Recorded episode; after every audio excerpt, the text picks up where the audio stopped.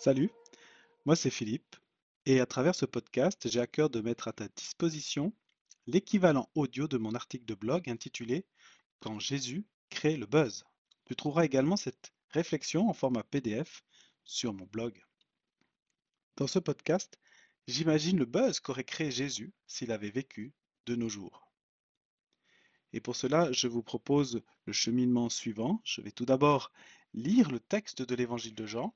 Ensuite, je vais imaginer ce que dirait un journaliste aujourd'hui.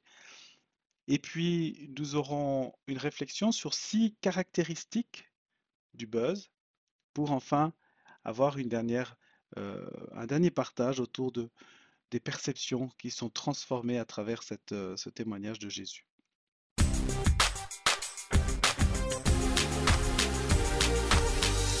Propose de débuter avec la lecture du texte ou de l'extrait de texte qui se situe dans l'évangile de Jean. Euh, deux extraits. Le premier se trouve en Jean 2, ce sont les versets 13 et 20. Et le deuxième extrait se trouve en Jean 4, et il s'agit des versets 43 et 45. Il est également à noter que je vais lire ces textes dans la version Tob. La Pâque juive était proche, et Jésus monta à Jérusalem. Il trouva dans le temple les marchands de bœufs, de brebis et de colombes, ainsi que les changeurs qui s'y étaient installés. Alors, s'étant fait un fouet avec des cordes, il les chassa tous du temple, et les brebis et les bœufs. Il dispersa la monnaie des changeurs, renversa leur table. Mais les autorités juives prirent la parole et lui dirent quel signe nous montreras-tu pour agir de la sorte? Jésus leur répondit, Détruisez ce temple, et en trois jours je le relèverai. Alors ces Juifs lui dirent, Il a fallu quarante-six ans pour construire ce temple, et toi, tu le relèverais en trois jours? Seconde lecture, au chapitre 4. Deux jours plus tard, Jésus quitta ces lieux et regagna la Galilée. Il avait en effet attesté lui-même qu'un prophète n'est pas honoré dans sa propre patrie. Cependant, lorsqu'il arriva en Galilée, les Galiléens lui firent bon accueil. Ils étaient allés à Jérusalem pour la fête, eux aussi, et ils avaient pu voir tout ce que Jésus avait fait.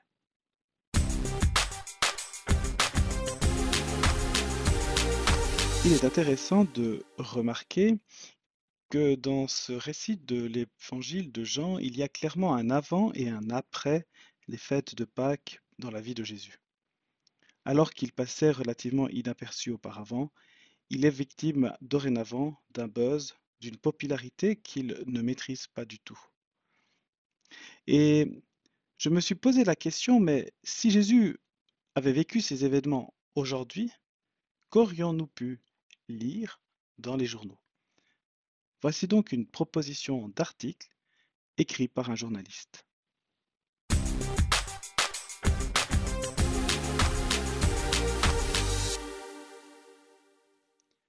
Jésus, un influenceur qui monte.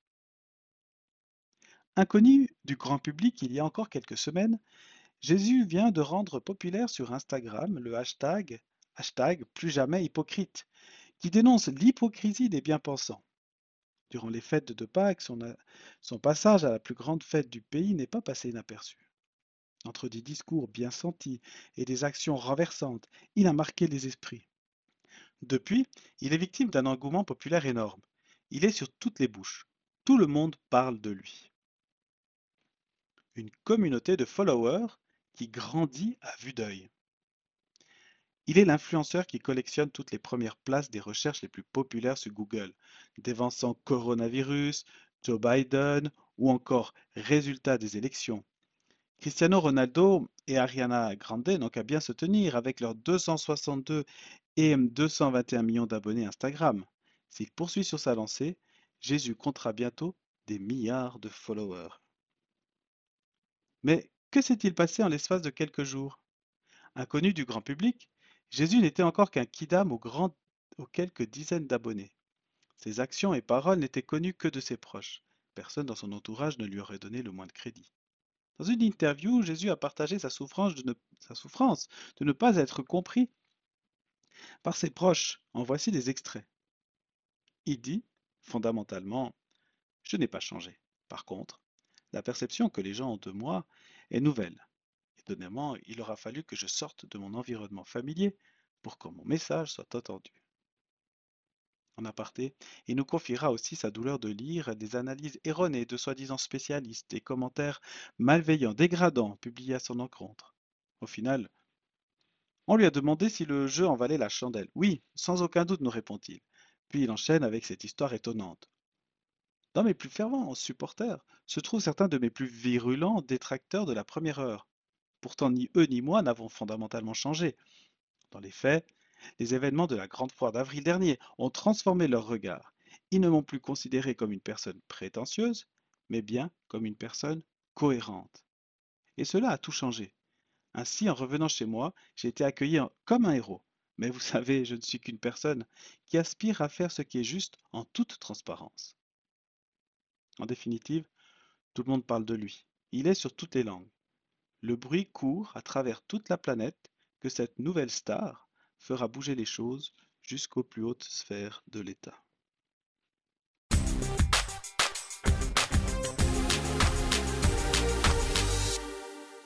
Les six caractéristiques d'un buzz? Effectivement, tout est là, tous les ingrédients sont réunis pour créer un buzz.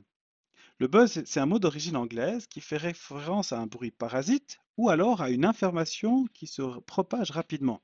Et dans ce récit, nous voyons que Jésus était attendu en Galilée, car il est écrit qu'ils lui firent bon accueil, le bruit de ses exploits l'avait précédé et avait déjà atteint la région. Un homme, même entendant parler de lui, a pris les devants pour sa fille malade, pour s'approcher de Jésus et lui demander même un miracle. Le bruit courait dans toute la région. Ce récit marque clairement le début de la popularité de Jésus qui va ne cesser de grandir. C'est effectivement un buzz. Car son attitude, ce que Jésus va faire, ce que Jésus va dire, eh bien, remplit tous les critères d'un bon buzz. Et je vais vous prendre, je vais vous partager plutôt euh, six caractéristiques euh, d'un buzz marketing qui, qui ont été recensées par Mark Hughes dans euh, un livre qui s'appelle buzz, buzz Marketing. Le premier élément, eh bien, c'est qu'il faut aborder un sujet tabou.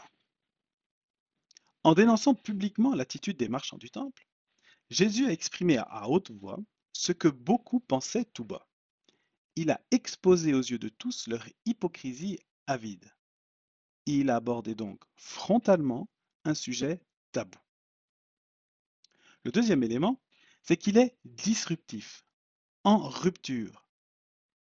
Il a surpris tout le monde, en brisant les habitudes des religieux, les habitudes des marchands, les habitudes des croyants qui agissaient comme si tout était normal. En fouettant et en chassant les vendeurs du temple, Jésus a marqué les esprits. Il a fait ce que personne pensait être possible de faire. Il s'est positionné en rupture. Ses actions ont été des actions disruptives. Troisième élément, c'est qu'il fait scandale il a promis des choses irréalistes, choquantes, et mettre l'hypothèse de la destruction scandaleuse hein, de la destruction du lieu saint et en même temps faire la promesse de sa reconstruction en trois jours, c'est impensable, c'est scandaleux. Il dépasse les limites du religieusement tolérable. C'est un scandale. Et puis en même temps, le quatrième élément, c'est que Jésus provoque l'admiration. Autant il s'est mis de nombreuses personnes à dos, autant il a provoqué un élan de sympathie à son encontre. Sa popularité s'est répandue sur tout le territoire, car lui seul a agi avec force et conviction. Le cinquième élément est entretenir le mystère. À l'origine, Jésus est un inconnu, il est donc mystérieux par définition. En promettant de relever le temple en trois jours s'il venait être détruit, il lance un mystère incompréhensible. Beaucoup ne le comprirent pas. Pour les disciples, c'est seulement lors de sa résurrection, trois jours après sa mort, qu'ils commencèrent à comprendre. Enfin, le dernier élément, le sixième, et non des moindres, c'est provoquer l'hilarité. Autant la scène des marchands du temple est tragique, attristante. Autant une envie de moquerie et d'amusement a probablement envahi le cœur des témoins. Voir les marchands du temple humiliés de la sorte et voir les chefs religieux être remis à leur place a dû être jubilatoire. Je tiens simplement à résumer encore une fois ces six éléments qui sont des caractéristiques du buzz. Aborder un sujet tabou, être en rupture, faire scandale, provoquer l'admiration, entretenir le mystère et provoquer.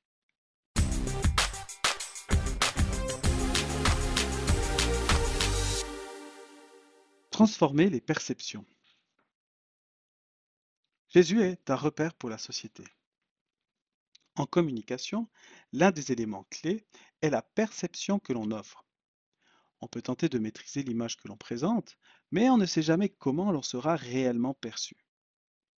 Pour Jésus, dans notre récit, il semblerait que tout au long de sa vie, dès, dès ce moment-là et tout au long de sa vie, la perception qu'avait son entourage de lui était très variable. Un jour d'ailleurs, il a demandé ce que les gens disaient de lui et on lui a répondu que certains disaient qu'il était le nouveau Jean-Baptiste, d'autres un nouvel Élie, et de nombreux noms ont circulé.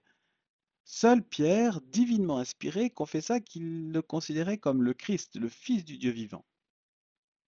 Et j'ajouterai que le fait qu'il ait été identifié au plus grand prophète juif équivaut, toute mesure gardée, bien entendu, à identifier Jésus à nos héros modernes. Avec notre recul, aujourd'hui, il est bien plus aisé de décrire la personnalité de Jésus, sa personne, ses intentions, sa manière de penser, ses convictions. Mais à son époque, il était tributaire de la perception que les gens avaient de lui. Une perception variable et bien souvent en deçà de la vérité. L'épisode de cette soudaine notoriété nous le rappelle. En effet, Jean souligne que Jésus n'avait pas confiance en ceux qui croyaient en lui à cause de ce qu'il venait de faire à Jérusalem parce qu'il les connaissait tous. Et un peu plus tard, Jean appuie ce manque de confiance lorsqu'il souligne que Jésus attestait que les prophètes eux-mêmes ne sont pas honorés dans leur propre patrie. Mais Jésus a toujours su faire la différence entre les apparences et le cœur. C'est d'ailleurs ce qui l'a mis en rage à la vue des marchands du temple. Si la perception que son entourage avait de lui changeait, qu'importe, lui resterait le même il n'a pas accepté cette hypocrisie, quel que soit le buzz qu'il provoquerait. Jésus est-il un héros digne des Marvel C'est un peu avec malice que j'écris cette affirmation. L'engouement pour Jésus était si fort que les gens l'imaginaient doté de super pouvoirs. La preuve en est que la rumeur était si populaire qu'un officier se rendit auprès de Jésus pour obtenir un miracle. Or, Jésus n'avait fait jusque-là qu'un seul miracle durant les noces de Cana. Un miracle qui est d'ailleurs probablement passé inaperçu aux yeux de beaucoup. Mais c'était là son unique prouesse. Jésus n'avait pas fait de miracle à Jérusalem. Il s'était juste, entre guillemets, hein, juste énervé contre l'avidité des marchands du temple et il avait tenu un puissant discours. La rumeur s'était chargée du reste. La suite de notre passage nous compte cependant un deuxième miracle de Jésus celle de la fille d'un officier qui a de cet officier même qui a guéri alors même où Jésus a annoncé sa guérison à des kilomètres de là. Quelle coïncidence, quel miracle. Jésus est-il un super-héros? Oui, on peut l'affirmer, mais il est bien plus encore. Et cela, les disciples vont devoir encore le découvrir.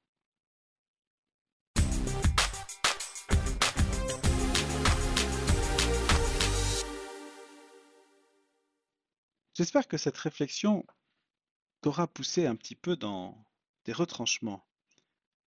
Je me demande d'ailleurs ce que tu penses de ce buzz. Comment perçois-tu Jésus?